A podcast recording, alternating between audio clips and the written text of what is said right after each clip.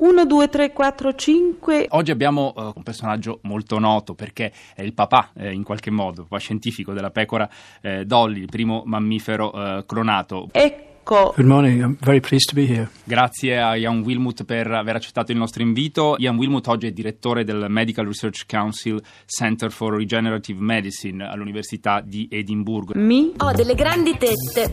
Le ho sempre avute, strizzate in abitini di paillette, sballonzolate in giro a ritmo di banjo. Ci? Perché non scherzarci su? Ho costruito una fortuna grazie a loro. Qui? Rilassati, ferrato, non sono parole mie. Questo circa è il Dolly pensiero. Dolly come Parton, non come pecora, visto che il clonato animale coi boccoli ha preso il nome proprio da lei, la planetariamente riconosciuta regina del country. Poi quei mattacchioni degli scienziati hanno prodotto la prima gallina geneticamente modificata e l'hanno chiamata Britney, come quell'oca della Spears, ma ovviamente è tutta un'altra musica.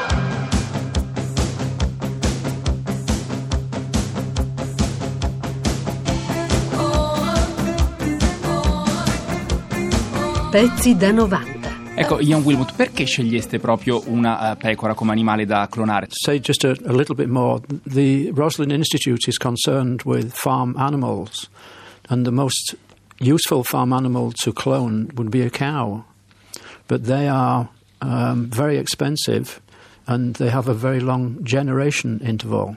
So it makes their research very expensive.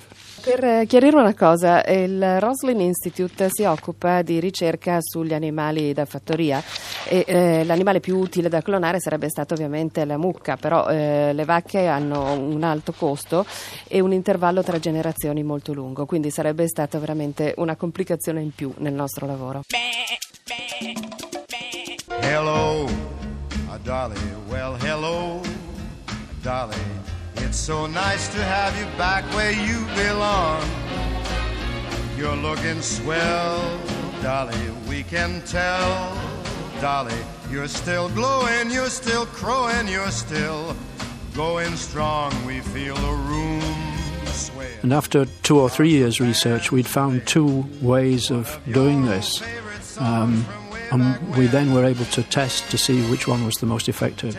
Quindi dopo due o tre anni di ricerche preliminari abbiamo identificato due metodi possibili con cui procedere e abbiamo cominciato a testarli per capire quale sarebbe stato il migliore. Put, put very simply, the key to success was to have both cells ready to uh, copy their genetic information. E quindi eh, la cosa mh, che semplicemente ci serviva era quella di eh, trovare il sistema giusto per copiare le informazioni genetiche riportate dalle cellule. Dolly a 13 anni firma il suo primo contratto discografico. Come si suol dire, canta che ti passa. A colpi di stivaletti con le frange si fa un nome a Nashville. Trova un marito amorevole che non la segue mai in concerto perché si emozionerebbe troppo il patatone. E diventa una star. Sul suo scrittoio rosa verga oltre 3.000 canzoni, tra le quali mi piace ricordare Memorie degli Appalachi, Dormo con un occhio aperto, Sposami, Lascia l'ultimo ballo per me, è arrivato cavalcando fin dal Texas e infine la più conosciuta I Will Always Love You del 1976, portata al successo da Whitney Houston. Più volte premiata come la donna peggio vestita dell'anno, in una lettera aperta ai suoi fan, li ringrazia per averle concesso il lusso di possedere belle case e bei vestiti, anche se, ammette, un tantino vistosi. Roba che, al confronto, Moira Orfei è una minimalista.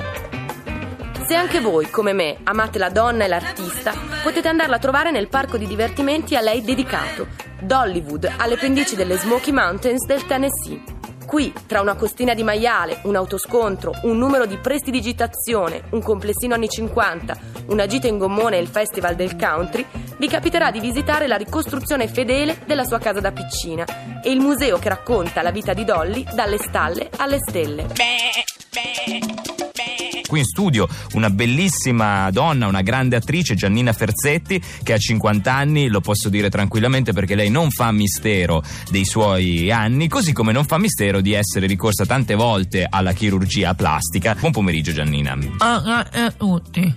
Grazie veramente. Ecco, sentite, parla così adesso perché ha recentemente fatto delle operazioni alle labbra, vero? Si devono ancora assestare, dico bene? Grazie, grazie per i complimenti. Sì, te lo stavo dicendo, tu eh, parli così, stavo eh, spiegando. Vabbè, comunque parliamo dell'operazione che ha appena fatto, perché tu sei venuto qua per parlare di un intervento nuovissimo a cui ti sei sottoposta per migliorare le orecchie. Ecco, come ti sei trovata con questo intervento? Beh, a me comunque piace l'uomo, diciamo, abbastanza macio, più L'uomo- che... ti, ti piace l'uomo macio? Sì, beh, non mi piace c'entra? quello...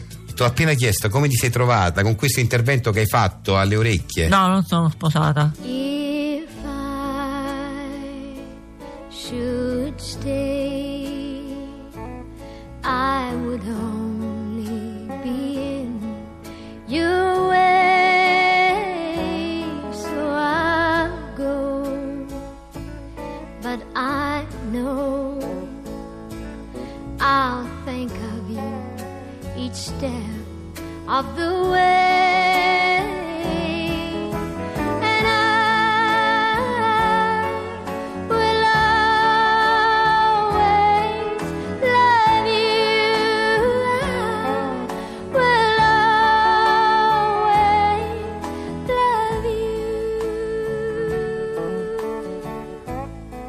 Ian Wilmut, successivamente al vostro annuncio al mondo della nascita della pecora Dolly si scatenò un vero eh, putiferio.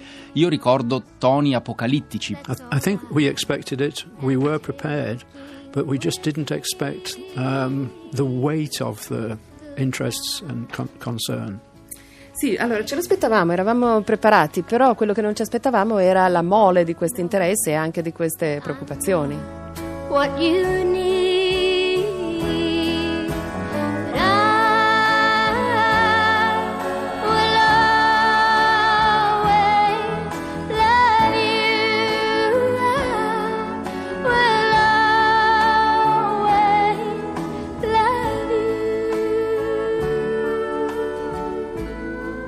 Parliamo di Dolly Parton, la regina del country, eh, che ha avuto un'iniziativa straordinaria ed è il- la classica storia di una persona dalla quale tu non ti aspetteresti questo tipo di iniziativa. Viene praticamente chiamata la book lady perché ormai i bambini pensano che sia lei stessa a portare i libri, un po' come Babbo Natale porta i doni, la immaginano che appunto elargisce libri in giro per l'America. Ha i- inventato la biblioteca dell'immaginario, ovvero ha deciso di regalare ad ogni neonato che nasce delle, diciamo, dei bambini più svantaggiati 60 titoli adatti alle diverse fasi dello sviluppo da leggere insieme ai, ai genitori. Dolly Parton probabilmente non ha dimenticato mh, le origini della sua provenienza. È un'autodidatta assoluta, aveva, ha 11 fratelli, immagina, è nata poverissima in una baracca nelle Great Smoky Mountains. A 13 anni ha debuttato su un palcoscenico e praticamente non si è mai più fermata.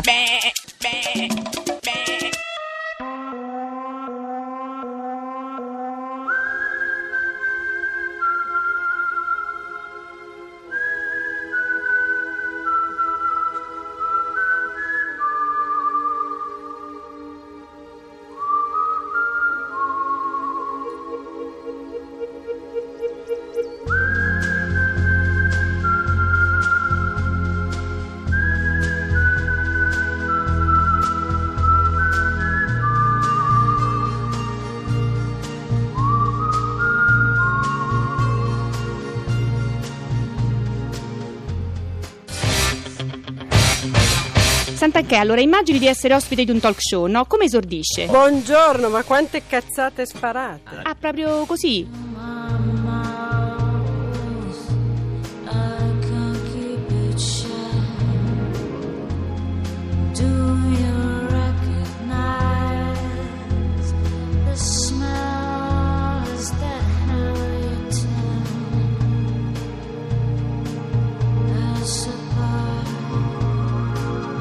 Pezzi da 90.